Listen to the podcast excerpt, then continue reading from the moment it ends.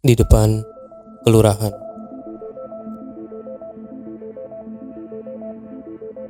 Sore setelah hujan, aku dikejutkan oleh perbincangan dengan seorang kakek tua mantan veteran. Melerai langkah-langkah muda, menerobos pekarangan wanitaku.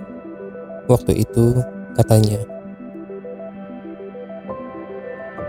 ia menceritakan bagaimana dibangunkan oleh pagi yang panas setelah malam tak tidur pulas.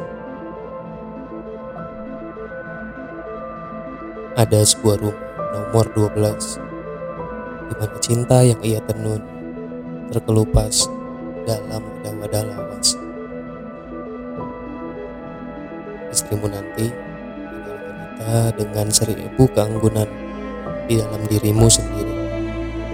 Begitu katanya.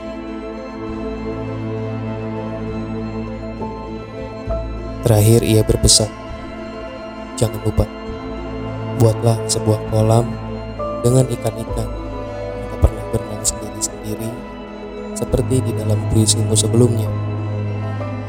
Atau cinta kalian yang penuh perjuangan di dalam hujan.